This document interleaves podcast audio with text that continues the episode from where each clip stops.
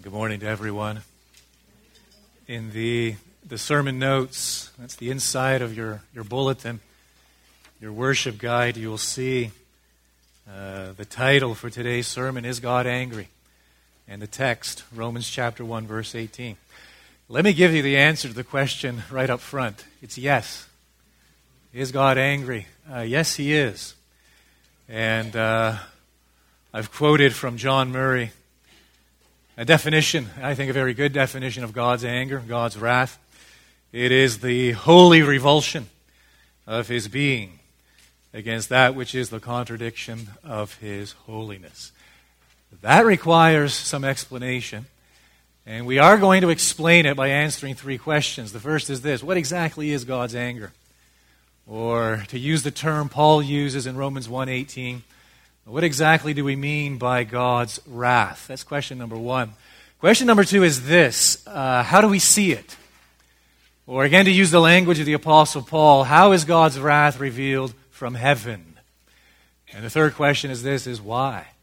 Why is God's wrath revealed from heaven? So three questions. What, how, why? But that is our third order of business. There are three things I want to do today. That is the third. The first thing I want to do is start big and step back, step out, step up, and provide us with an overview of the book of Romans in its entirety. We are finished with the introduction, chapter 1, first 17 verses. And so now is the time for us just to pause and to look at the book as a whole so that we can enter into Paul's thought flow from beginning to end. That's the first thing I want to do. Second thing I want to do is narrow our focus a little bit and consider the first section. You're going to see in a moment there are five sections in this book. I want us to look at the first section and get a feel for it as we make our way through it in detail over the next couple of months. So, have you got that? Three orders of business. Number one, big. We're going to look at the book in its entirety. I'm not going to take that long on it. Number two, we're going to narrow our focus a little bit to the first section. I'll identify it in just a moment. Don't worry. You haven't missed anything. And then we'll narrow our focus even further to Romans chapter 1, verse 18, and wrestle with that question Is God angry? That's our agenda for today. Ricky Braswell, he hasn't volunteered. He has to do it because he's uh, clicking this morning he's going to bring up a slide for us. There it is. Here is your overview of the book of Romans, an outline which I'm going to follow. It's based on those key verses in chapter 1, those verses with which Paul winds up his introduction. He declares what? We're memorizing them. I am not ashamed of the gospel. I am not ashamed of the gospel, for it is the power of God for salvation to everyone who believes, to the Jew first and also to the Greek, right? For in it, what?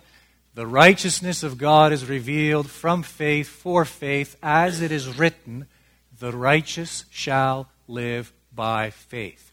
Not his words, as it is written. He is quoting from the Old Testament.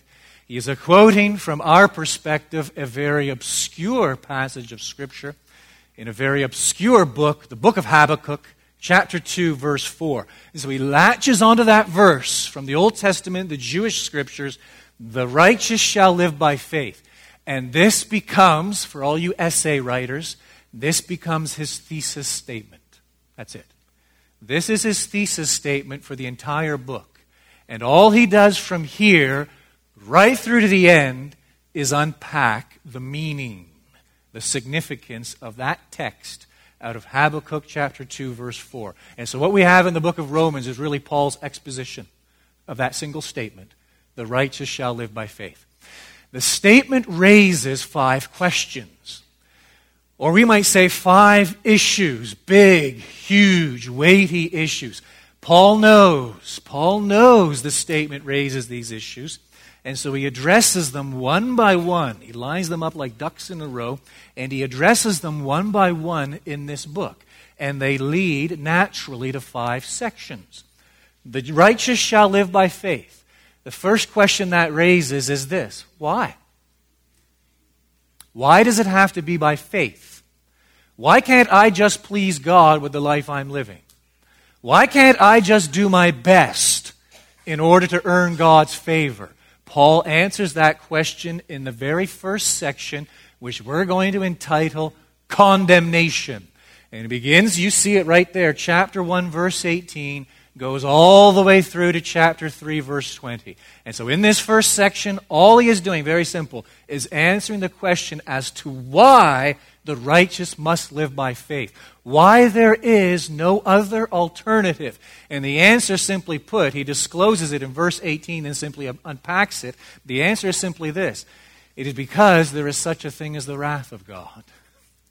That's why the righteous must live by faith, simply because there is such a thing as the wrath of God. And he explains that in this first section. The second question that statement raises is this What do you mean?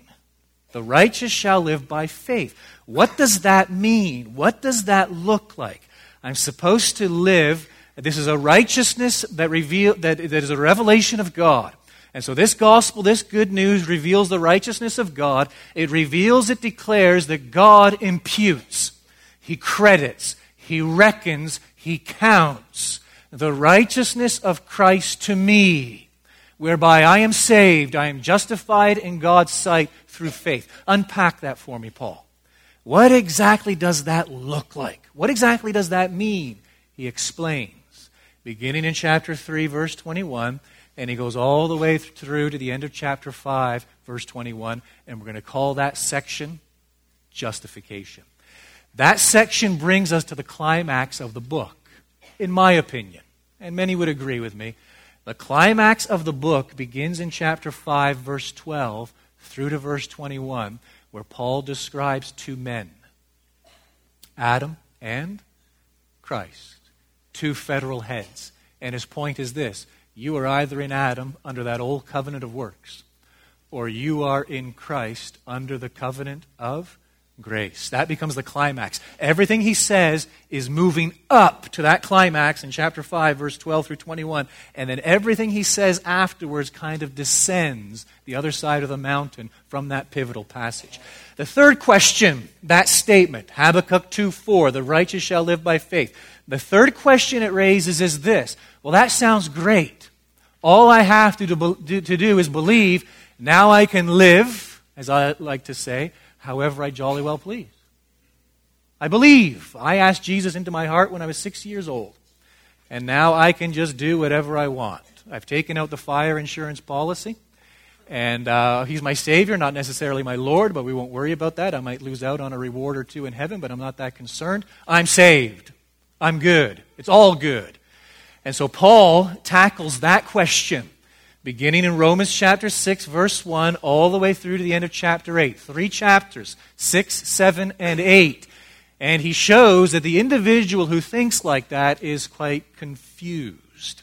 That in actual fact, by virtue of our union with Christ, when we're made one with the Lord Jesus, we become partakers of two blessings.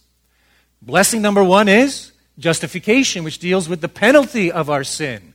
Blessing number two is sanctification, which deals with the power of our sin. The two are distinct, but they are inseparable. You cannot have one without the other. Very fascinating, this section. There's tons in there. You think, I've already referred to it at the end of chapter 5, that, that climax in the book, verse 12 through 21, he speaks of two men. In chapter 6, he is going to speak of two masters. In chapter 7, he's going to describe two marriages. And in chapter 8, he's going to speak of two minds. So, my friends, my brothers and sisters, you get, you get your mind around that. Two men, two masters, two marriages, two minds. And you'll be very clear on the relationship between justification and sanctification. There's a fourth question. The righteous shall live by faith. Well, Paul, that's all well said and done. Sounds good, but when I look around, not too many Jews are believing that. As a matter of fact, the vast majority of Jews, the bulk of the Jews, have rejected what you've said outright. Here's my problem Didn't God enter into a covenant with the Jews? Didn't God make a bunch of promises to the Jews, to Israel? And so the fact that most of the Israelites, most of the Jews reject your gospel, well, doesn't that mean somehow that God is actually unfaithful? He's been untrue, unfaithful to the promises he made to Abraham, the nation of Israel, way back in the Old Testament. Paul's going to answer that question. He's going to answer it in chapters 9, 10, and 11. And it will bring us into the realm of that great truth election. And he's going to demonstrate that we are saved for one reason, one reason alone. It is God's sovereign grace. That yes, we believe in a point of time. Yes, the Son of God redeemed us, paying the penalty for our sin at a point of time. But you trace these events back to their first cause, and we find God's sovereign grace in all eternity. It does not depend upon the man who wills or runs, but it depends upon God, His sovereign grace. That's where we're going to go in that third, fourth section, election. And then the fifth and final section, the question is this well, what should this look like in my life? What kind of difference should this make? I get all those big words. I can't spell them, but I understand them. Condemnation, justification, sanctification, election. I get all of the doctrine. All the truth is now in my mind. What will this look like in my life? And so, chapter 12, verse 1, the very first word is therefore. In other words, Paul is saying, if you have understood everything I have said to this point, therefore, this is how you are going to live. And he demonstrates that love becomes the governing principle in the life of the individual, the righteous, who are living by faith. You got all that. That's where we're going to be for the next two years. I hope you've got it. So come November, or come February, that bleary, cold, blustery day, as we're somewhere in chapter 5, 6, 7, or 8, and you're looking around wondering, where have we been? Where are we going? You can step back and you can recall this. Don't worry, I'll remind you of it. You can be sure of that. A time or two between now and February, but you can see the, you, you now have a bird's eye view of what exactly Paul is trying to accomplish. He's given his introduction, he's established his thesis statement, and all he is doing is unpacking it, wrestling with those five questions, those five issues, and those are the sections we're going to enter into and look at how Paul answers, addresses each of those issues in detail. That's order of business number one. Check it off. We're done. My friend Ricky is going to bring up another slide now. There it is. What we're going to do, order of business number two, is enter into the first section. What is it called? Condemnation. Where does it begin? Chapter 1, verse 18 goes all the way through to chapter 3, verse 20. Here's what I want you to do. Here's what I beg you to do. For the next couple of months, probably three months, I don't know, we'll see. As we make our way through these chapters, I want you to imagine, use your sanctified imagination, that we are standing in a courtroom. We've entered a courtroom. As in any courtroom, this courtroom has a judge. God, the Almighty, the Lord, sovereign of the universe. All right? In this courtroom, there stands the accused, humanity, the accused. But humanity as distinguished into two groups. This is a distinction that is made way back in Genesis chapters 11 and 12. The distinction between Jews, right, the descendants of Jacob, and Gentiles. Together they constitute all of humanity, and together, as far as, Paul is concerned, they are, humanity is the accused in this courtroom. There are two witnesses. And so, Paul, he's going to be the prosecuting attorney. He's going to present a case against the accused, humanity, Gentiles, and Jews. In order to do so, he is going to call forth two witnesses. He's going to ask two witnesses to take the witness stand, and we're going to hear their testimony. The first witness is general revelation. Fancy expression simply refers to what? Creation. That's all we mean by that. General revelation. What God has revealed about himself generally in the created universe, right? The created order. The second witness, special revelation. Not creation, but Scripture. The oracles of God. And so he's going to call on these two witnesses. We're going to hear from the defense attorney. They've actually got an, the defense actually has an attorney team consisting of two well known, famous, well paid lawyers, and they're going to stand up at different times and say, I object. And so the attorney, Mr. Nice, is going to stand up at one point and say, I have an objection. And then attorney, Mr. Religious, is going to stand up at another point and say, I have an objection. And so we're in this courtroom. Can you picture it? Now, how exactly is this trial going to play out?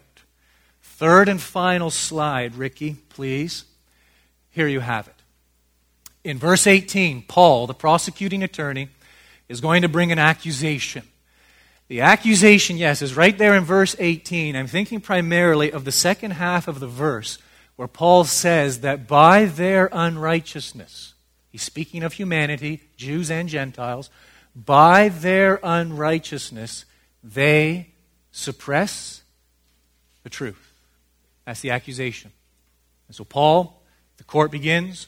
Paul stands up and he says, Here's the accusation I'm bringing against the accused. Here it is, it's very simple. By their unrighteousness, they suppress the truth. Meaning what?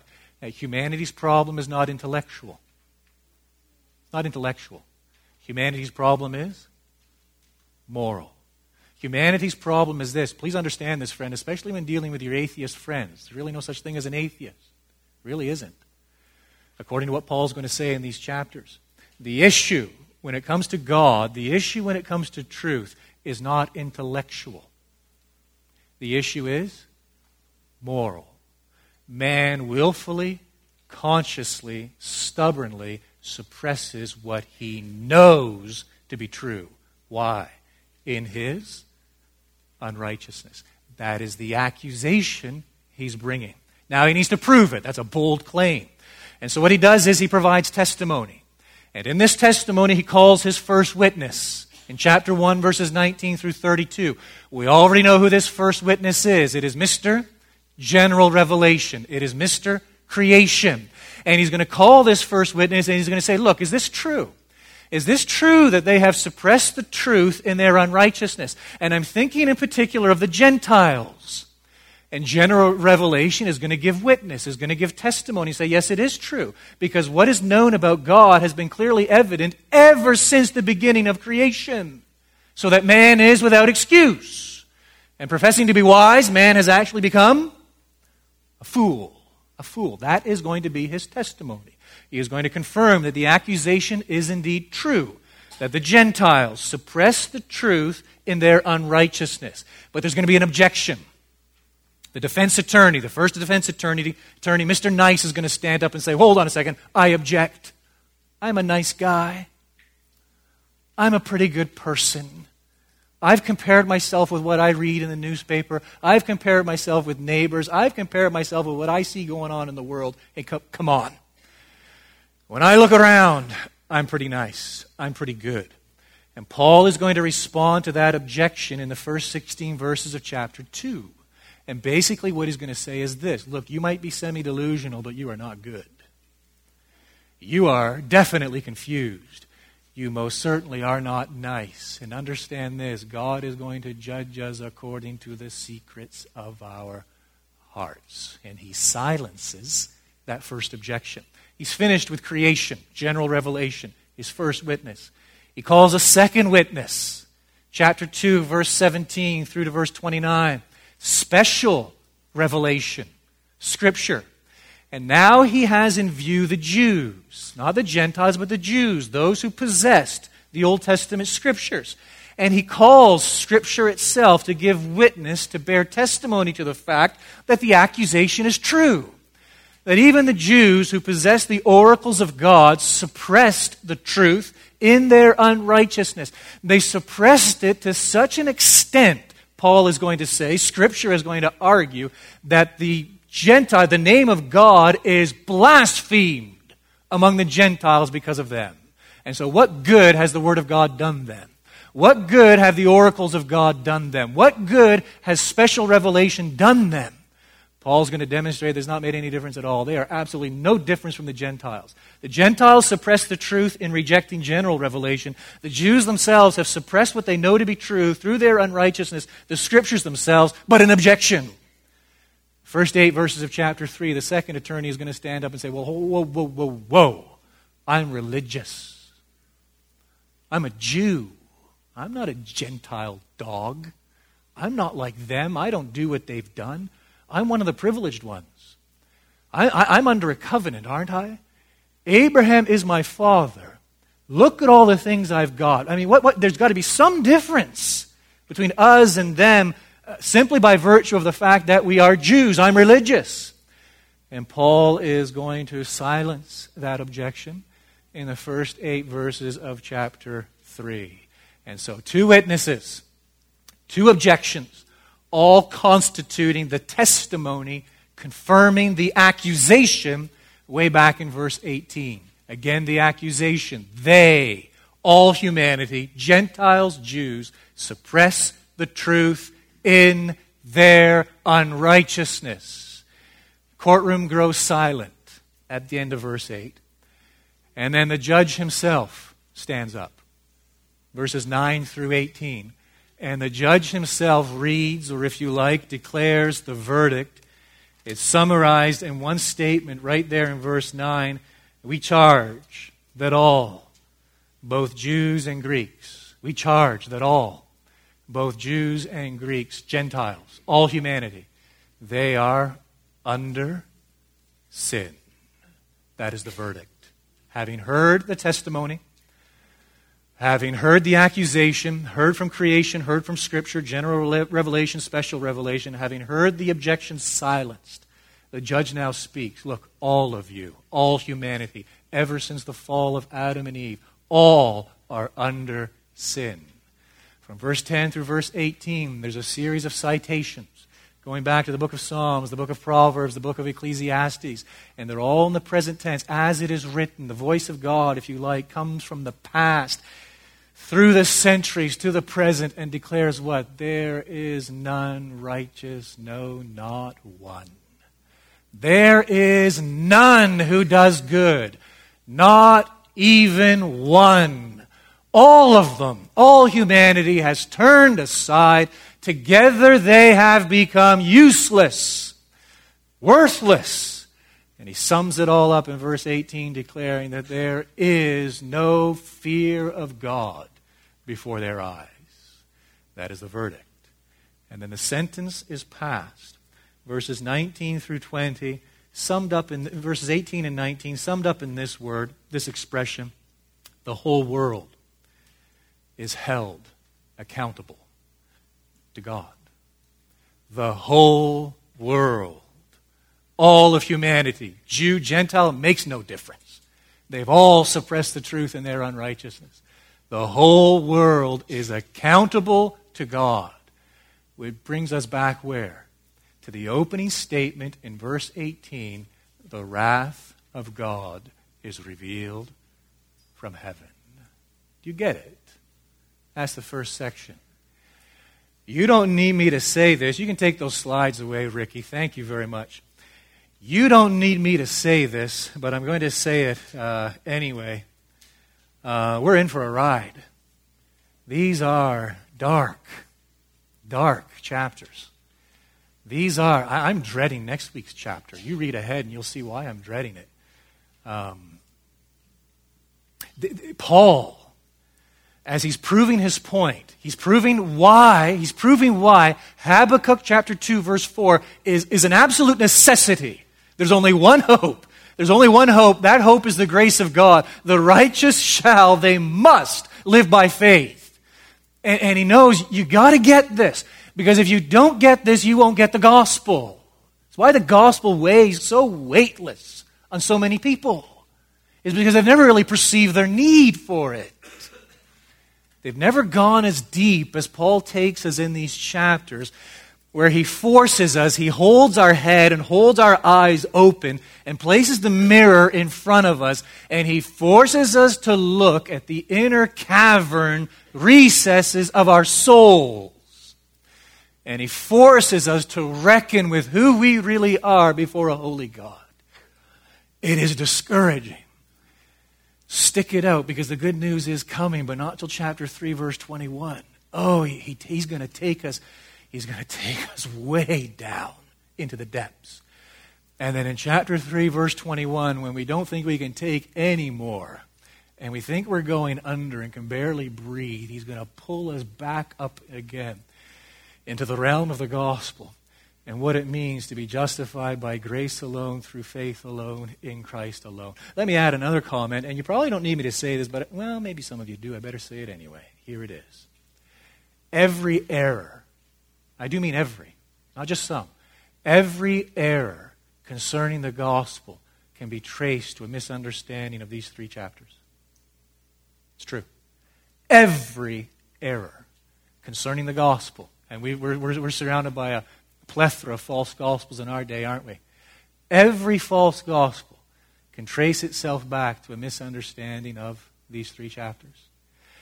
Every false gospel arises for one reason, one reason alone a deficient or defective view of sin. Oh, by God's grace, you will not have a deficient nor defective view of your sin, my sin, by the time we get to chapter 3, verse 20, if I have anything to say with it.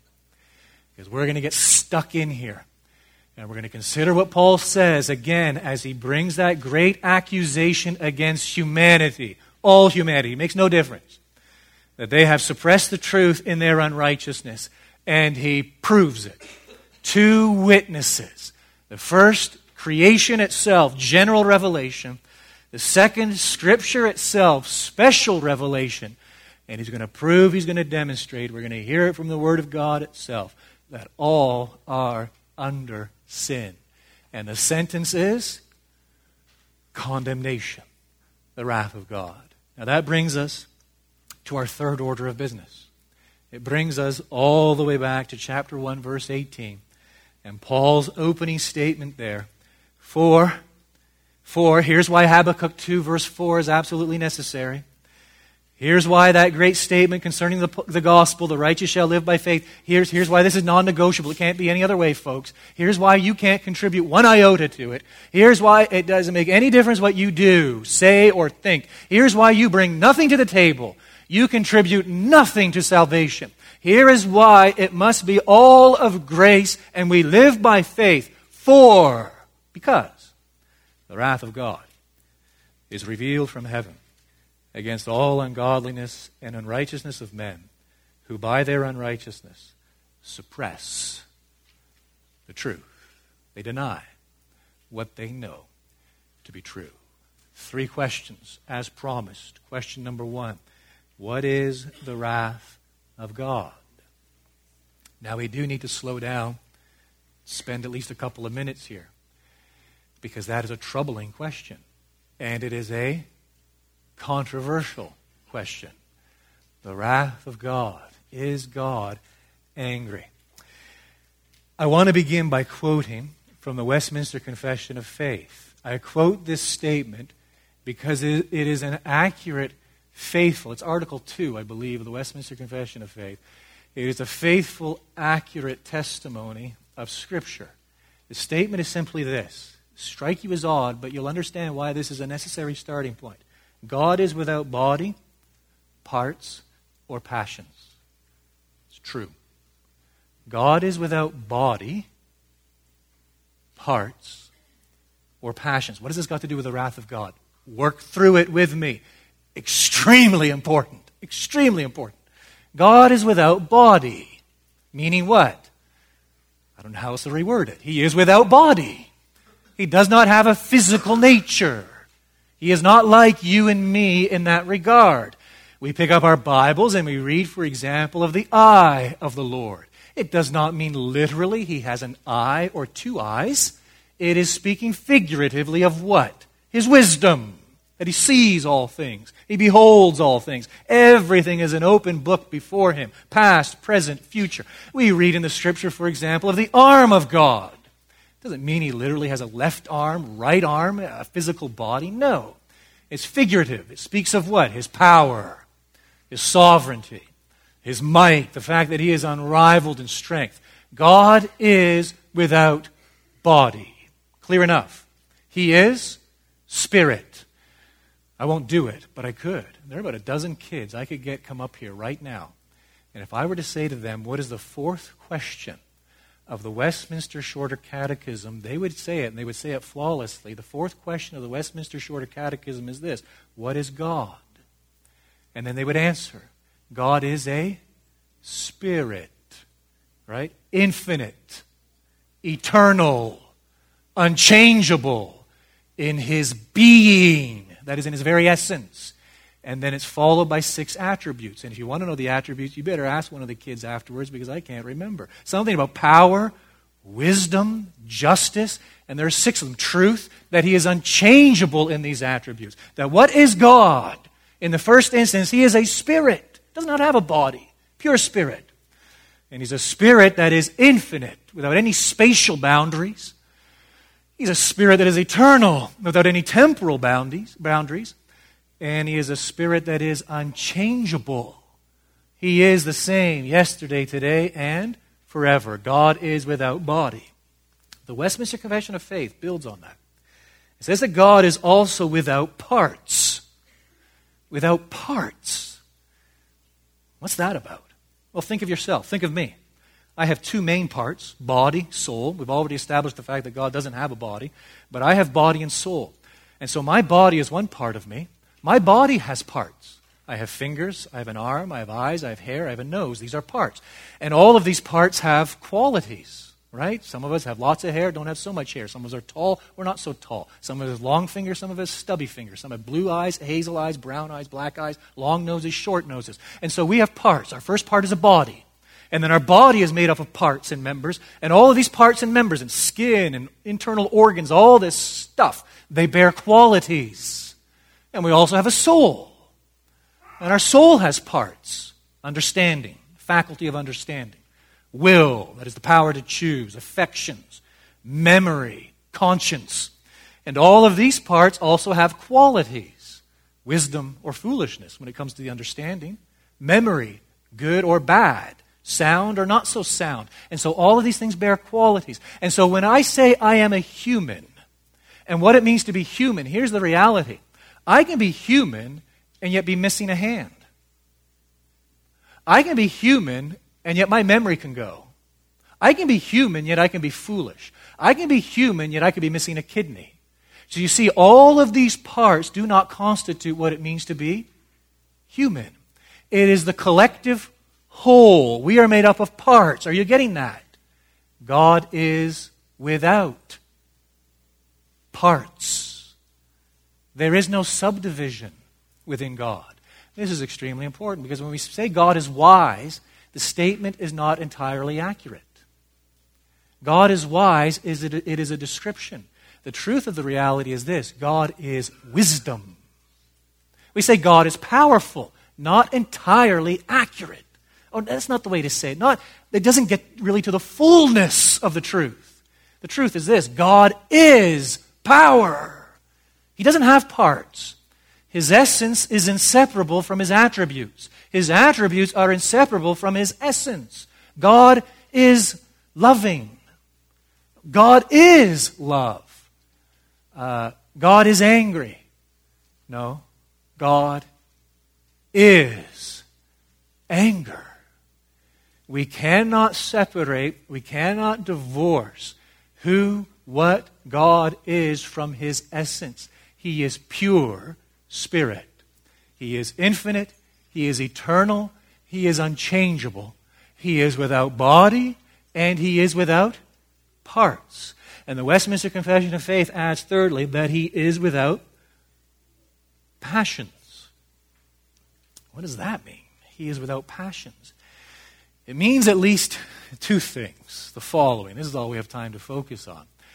And it will help us when we, when, we, when we think of ourselves and what it means to have emotions, what it means to have passions, and, and see how different God is from us. And so think firstly as follows Our emotions are experiences. We'd all agree with that, I hope. Our emotions are experiences. That is, they are something we experience in a defined start end moment in time. God's emotions are not experiences. God's emotions, they are not passions. They do not have beginning, nor do they have end. They are unchanging because they are who He is. Second thing I want you to get is this our emotions are caused by external factors. something sets us off. Right? Our emotions, joy or delight, even love, anger, all of these emotions we experience in defined periods of time, they are stirred, provoked, caused by something outside of ourselves. That is not the case with God. His emotions are not reactions. He is spirit. He is infinite, eternal, unchangeable in his being. He is wrath. He is love. He is mercy. He is goodness. He is faithfulness. These are not passions, things confined to specific moments of time, nor things caused by something external to God Himself. Let me illustrate this from nature. And I hope this helps rather than confuses. I got up yesterday morning, as we all did, went outside on the porch, and as I was sitting there, the sun was rising. Anybody take issue with that? No. Sun was rising. Other side of the house, because I'm facing west. I went out again at around 1 in the afternoon. The sun was standing overhead. Anybody have a problem with that statement? No. It makes perfect sense. You know exactly what I'm saying. I went out again at 8 o'clock in the evening. Where we live, that little subdivision is known as Sunset Park for a good reason. The sunsets are beautiful. The sun was setting. So in the morning, the sun was rising. In the afternoon, the sun was standing overhead. In the evening, the sun was setting. Guess what? None of those statements are true. All, the sun wasn't doing anything. Who was moving? Me. The earth spinning on its axis. The sun is fixed. The sun doesn't move. Those expressions, the sun is rising, the sun is standing, the sun is setting, they describe my experience of the sun, but they say nothing about the sun. Do you understand that? God's wrath, God's love. God is angry, God is loving. God regrets, God relents. God is compassionate. All these expressions that we have concerning the emotions of God in Scripture, please understand they are describing our experience of a God who is spirit, infinite, eternal, unchangeable, without body, without parts, without passions.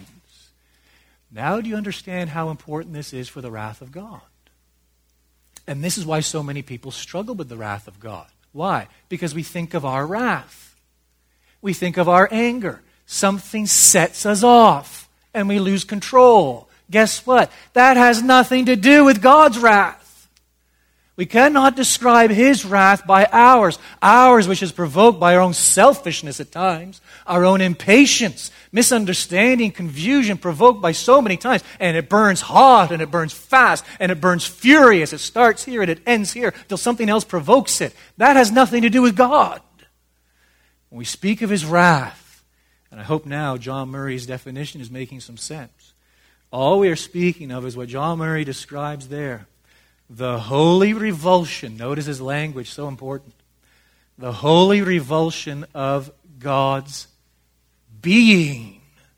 It is who he is against that which is the contradiction of his holiness. Now the second question it leads to is this out of Romans 1:18. How is this wrath of God revealed from heaven? That's what Paul says. Now, notice a couple of interesting things. The Greek, the Greek term there, revealed, is the, is the word we get apocalypse from. And so the book of Apocalypse, that is the book of Revelation. You're all familiar with that word. So something that is made evident, right? Something that, that all of a sudden we see. And so the wrath of God is revealed. In other words, Paul is saying that the wrath of God is made visible. Very important, the verb is not in the past tense. It's not talking about something that happened in the past, like Noah's Ark or something like that, or Sodom and Gomorrah. It's not in the future tense. He's not speaking of the final judgment. It's in the present tense. The wrath of God is, right now, if we care to look, revealed from heaven. How? Calamities and disasters? Quite possible. I wouldn't want to enter into the inner workings of God's secret will and secret providence. Quite possible. Wars and civil strife? Quite possible. Death? Do you think? Certainly. Death, the consequence of the fall. Every physical death, a reminder of God's wrath. Every death, a reminder that God's wrath is revealed from heaven. But it's not actually the road Paul is going down. In the rest of this section, he is going to argue, he is going to demonstrate that this wrath is revealed. It is revealed right now, and please get this and make no mistake. It is revealed right now. How? In sin. That's what he's going to say. That God's wrath against sin is revealed in sin. That God's wrath against ungodliness, unrighteousness, this, that is just his holy disposition, who he is, his being, in his infinite self, that it has an object. He loves goodness. He loves his holiness. Therefore, anything that is opposed to his holiness, his goodness, is by his nature, by definition, the object of his wrath. That wrath is revealed now how? In sin. In that God punishes sin with greater sin. And that's a lead in. That is an introduction for, wh- for what he is going to begin to argue in verse 19 all the way down through verse 32 next Sunday. Third question is this, staying with our text. Why is the wrath of God revealed from heaven? Paul uses two expressions. I've referred to them already. The wrath of God is revealed from heaven. Here they are. Against all ungodliness and unrighteousness of man. What is ungodliness? I think we can sum it up as sin against the first table of the law. It is all sin is Godward in nature, some sin specifically so by definition. The first table of the law, you think of the very first commandment, you shall have no other gods beside me. And so God's wrath is revealed against ungodliness. His wrath is revealed against all violations of the first table of the law.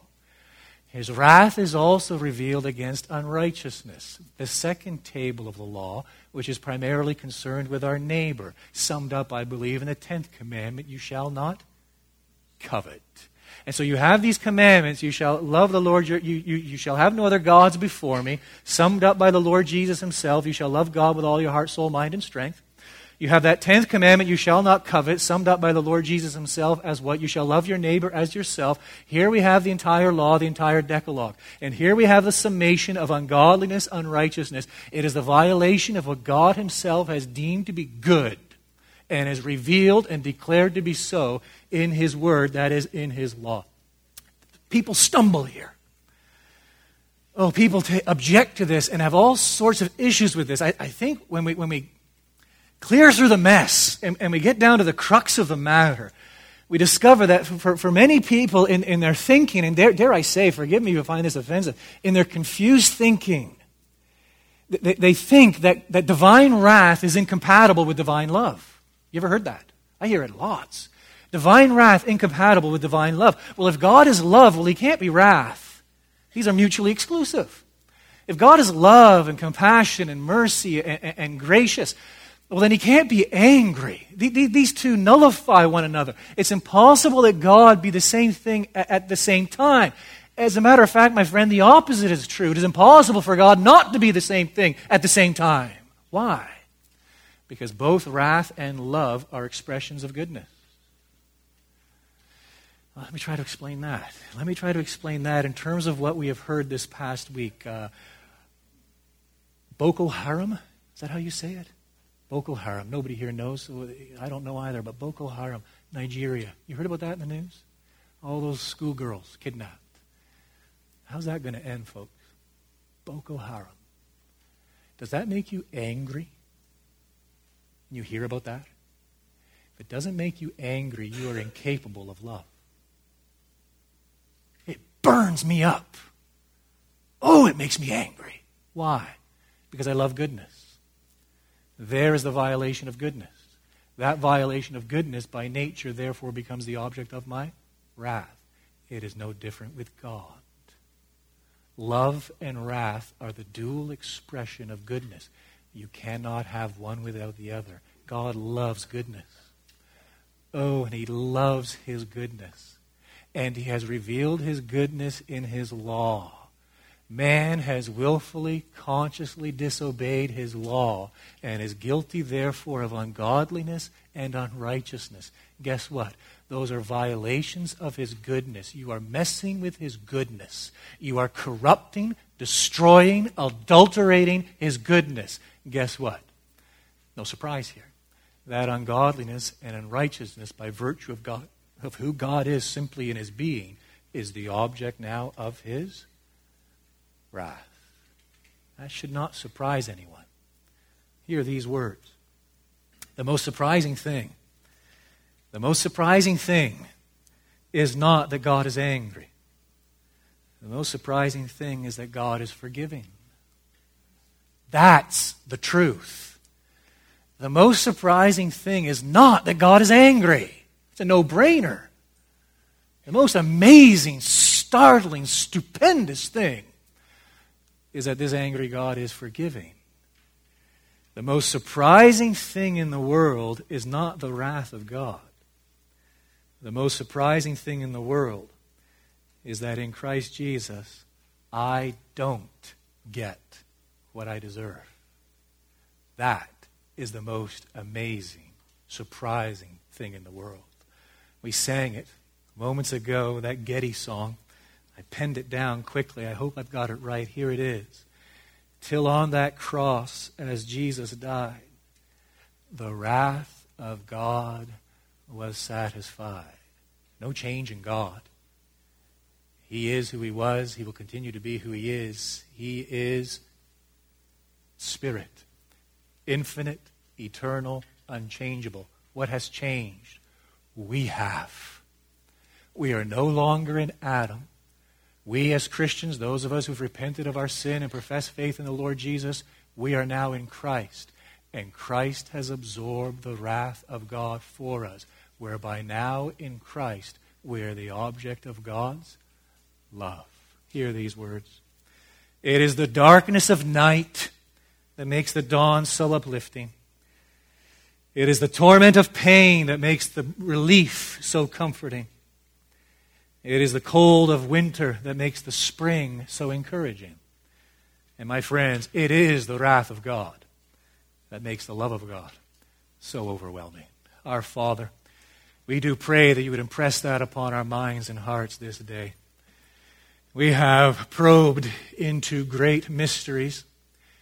We have entered into the realm of glory. And we pray that you would grant us understanding in accordance with your word and by your Spirit that you would bring comfort this day where it is required, that you would bring conviction where it is needed, that you would pray, bring strength where it is so desperately wanted. We pray that through your word you might meet and fulfill each and every need that is present here this day. And we ask it for the furtherance of your kingdom. We ask it for your glory. And we ask it of you in the matchless name of Christ. Amen.